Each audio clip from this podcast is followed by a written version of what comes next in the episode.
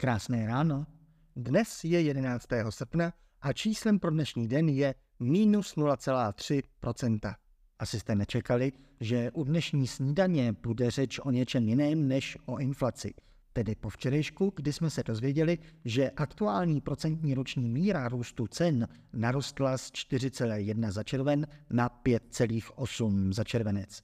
Česká aktuální inflace tak ve skutečnosti vzrostla, zatímco média stále jela kafemlejnek o inflaci klesající z 9,7 na 8,8. Ale prosím, nevypínejte, dnešní snídaně bude ve skutečnosti zajímavá, slibuju.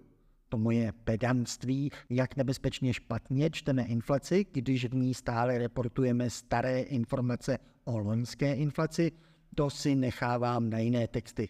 Takové trápení si po ránu nezasloužíte, zvlášť když na chvíli přestalo pršet. Dnešní snídaně nebude o inflaci české, nýbrž čínské. Tak pokud mě stále posloucháte, tak vězte, že v Číně začala teď v červenci deflace.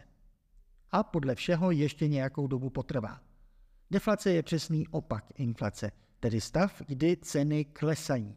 Věci zlevňují. A teď v Číně věci zlevnily o číslo pro dnešní den. Minus 0,3% za rok.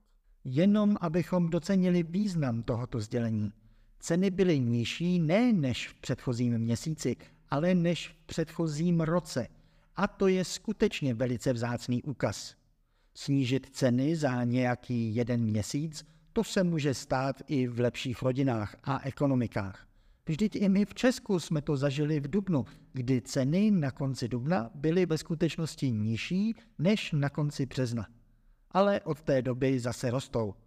Jeden měsíční pokles cen nevykompenzuje růsty cen v ostatních měsících. Ale když jsou ceny nižší než před rokem, pak během toho roku museli ceny víckrát klesnout, než stoupnout.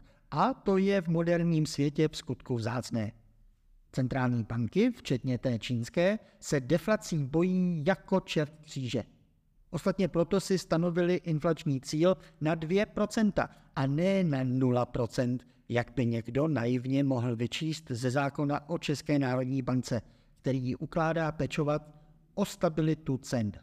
Ale podle světových centrálních bank stabilní ceny nejsou ty, které se nemění. Kde pak? To by bylo moc jednoduché. To by potom znamenalo, že jazyku zákona by mohl porozumět i běžný občan a nepotřeboval by k tomu výkladníky, kteří mu zákon vyloží.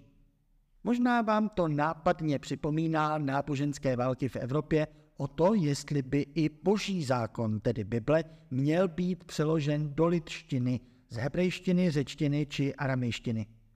Ale nebojte, civilizace pokročila a kvůli schopnosti vyložit si pojem stabilita cen v běžném jazyce nikdo vojska nestaví, tedy zatím.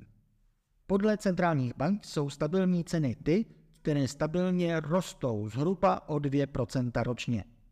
Protože kdyby byl jejich růst zhruba na nule, tak by právě hrozily měsíce, kdy ceny klesají. A pak by, podle centrálních bank, docházelo k tomu Armagedonu, že lidé by raději počkali s nákupem, aby ušetřili, až klesnou ceny.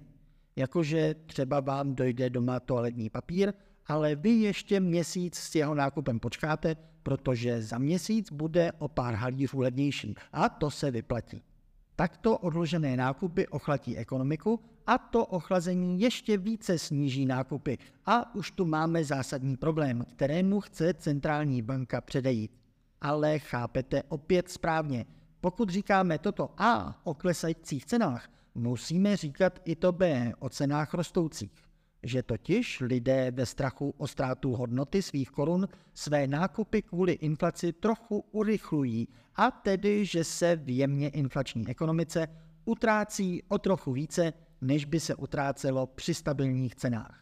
Empirický výzkum, jak je to ve skutečnosti, je problematický v tom, že samotná mírná inflace neznamená, že věci zdražují relativně k příjmům. Naše příjmy rostou téměř vždy rychleji než ceny – takže věci reálně zlevňují i při nízké inflaci, tedy přepočítáno na naše příjmy. Čínská centrální banka má taky ze současné deflace děs, zvlášť když by deflace pokračovala. Zatím ji lze vysvětlit hlavně obřím poklesem o čtvrtinu cen vepřového, které nahradilo ve zbohatlé Číně tradiční rýži chudých. Vepřové zlevnilo po zažehnání krize prasečího moru a asi nehrozí, že by zlevňovalo tímto tempem dál. Co ale hrozí, je vysoká nezaměstnanost mezi mladými Číňany, pokračující pokles vývozu a klesající ceny nemovitostí. To všechno omezuje v ekonomice poptávku a když není, kdo by věci kupoval, tak obchodníci musí s cenami dolů a deflace může pokračovat. Ale netruchlete pro Čínu.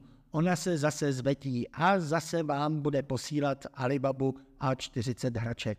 Truchlete spíš pro mladé Číňany, kteří se kvůli nezaměstnanosti nenaučí pracovat a přitom na nich bude břímně zabezpečit prací dostatek jídla pro populační bombu stárnoucí populace, kterou vytvořila zhůvěřilá komunistická politika jednoho dítěte. Vzhledem k počtu Číňanů ale nebude čínský důchodce problém Číny. Bude to světový problém. Ale to bude až někdy. Vy si užijte páteček a o víkendu oschněte na návrat dešťů příští týden. Hezký den.